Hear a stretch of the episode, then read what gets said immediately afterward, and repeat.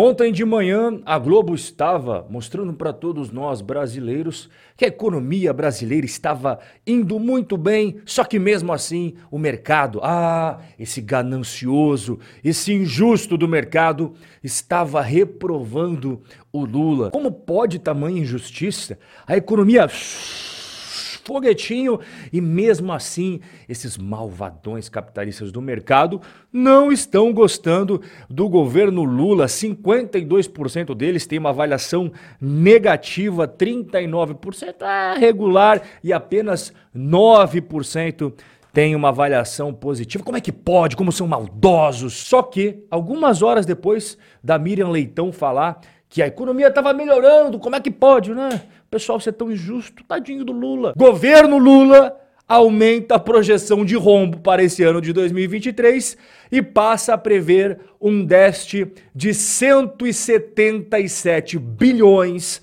e 400 milhões de reais. Não bastasse isso, os economistas já veem risco de recessão técnica na segunda metade aí de 2023, no segundo semestre deste ano, ai, como o mercado é malvado com o Lula, a economia indo tão bem. Logo que trocou de governo, saiu o Bolsonaro, entrou o Lula, o Haddad falou lá em janeiro, no comecinho desse ano, que as contas públicas teriam déficit de 100 bilhões de reais em 2023. Em setembro, eles revisaram as projeções. Pessoal, desculpa aí, não vai ser só 100 bilhões, não, né? Só 100 bilhões. Na verdade, o rombo vai ser de 141 bilhões e 400 milhões de reais. Beleza, galera? Bom, beleza, né? O que, que a gente pode fazer? Só que agora eles revisaram de novo esse valor. E como você viu agora, o déficit vai ser de 177 bilhões e 400 milhões de reais. E pasme, poderia ser pior. O Tesouro Nacional incorporou no seu resultado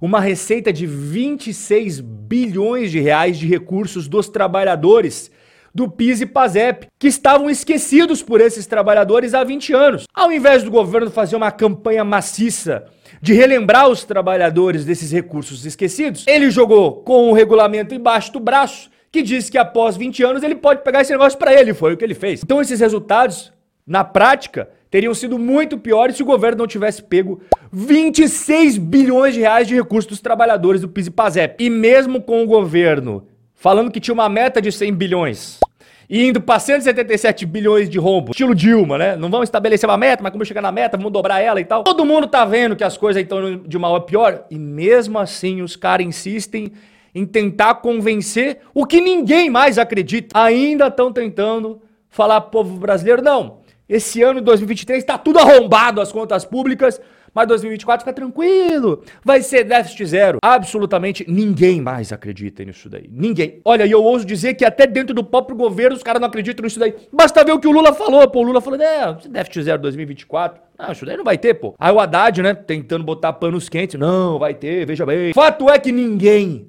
mais acredita que 2024 vai ter déficit zero. Meu amigo, se o rombo de 2023 já está grande, em 2024 se prepara. A gente tem que ressaltar que o governo já está fazendo bloqueios do orçamento 2023. O Ministério do Planejamento, que é capitaneado lá pela Simone Tebet, o da Fazenda, que é pelo Fernando Haddad, anunciou que será necessário fazer um bloqueio adicional de 1 bilhão e 100 milhões de reais no orçamento deste ano. Eu digo adicional porque esse já é o quarto bloqueio de gastos em 2023. Em maio, o governo já tinha feito um bloqueio de 1 bilhão e 700 milhões. Em julho, o segundo bloqueio, dessa vez de 1 bilhão e 500 milhões de reais. E em setembro, mais 600 milhões de reais foram bloqueados. Sabe o que, que isso tudo significa? Na prática aqui, cá entre nós dois, as finanças públicas do Brasil estão completamente abandonadas à sorte. Isso que a gente está só no primeiro ano do governo Lula. Você imagina? Faltam mais três. Deus nos acuda. Bom, voltando aqui para o ano 2023. Em resumão, o que, que você precisa saber? O governo anunciou aí uma redução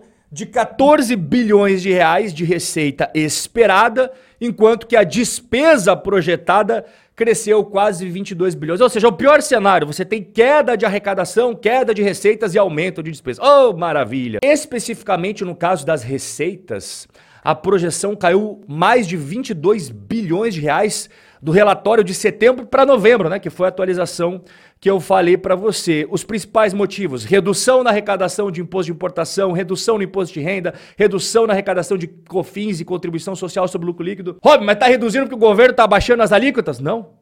É porque as empresas estão vendendo menos, estão faturando menos, estão lucrando menos. Consecutivamente, você acaba pagando menos desses impostos que eu acabei de mostrar para você. Fato é que o retrato atual das finanças públicas brasileiras é, no mínimo, desafiador. Sabe que o termo mais adequado não é esse, mas vamos ficar no lado da educação. Trata-se de um movimento preocupante que torna ainda mais desafiadora a missão de reequilibrar as contas em um prazo razoável. Os números mostram projeção mais baixa para as receitas e previsão mais elevada para as despesas, conduzindo o déficit significativamente mais elevado. É tudo aquilo que a gente conversou até agora em palavras um pouco mais elegantes, com um pouquinho mais de formalismo. E você achando que o ano de 2023 tá bom já? Não, tem mais, tem mais. Aqui do ladinho tem um país que até o governo deles é bem amiguinho do nosso governo aqui, tá querendo arrumar treta.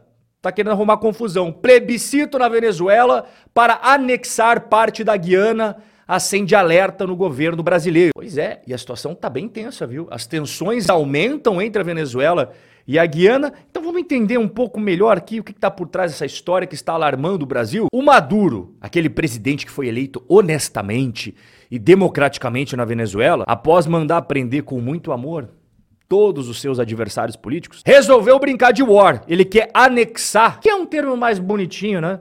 Do que dizer invadir outro país e pegar a força. Essa região que você está vendo aí na sua tela, Essequiba, na Guiana, curiosamente, essa região tem 11 bilhões de barris de petróleo e corresponde a 70% do território da Guiana. É claro que os haters vão dizer que ele só está atrás do petróleo, mas não! Na verdade, o interesse dele é outro. Ele quer anexar essa região justamente para aumentar o território do amor. É, não é petróleo. É amor. Afinal de contas, o território da Venezuela ficou pequeno para tanto amor que o Nicolás Maduro tem para dar. E agora como ele é um homem bom, maravilhoso, íntegro e honesto, ele quer espalhar esse amor para outros territórios vizinhos. Então, quando vierem falar para você que ele está interessado em roubar o petróleo da Guiana, você já sabe qual que é o real motivo. Esse ano 2023, meu amigo, fortes emoções para tudo que é lado. Não só dentro do Brasil, como também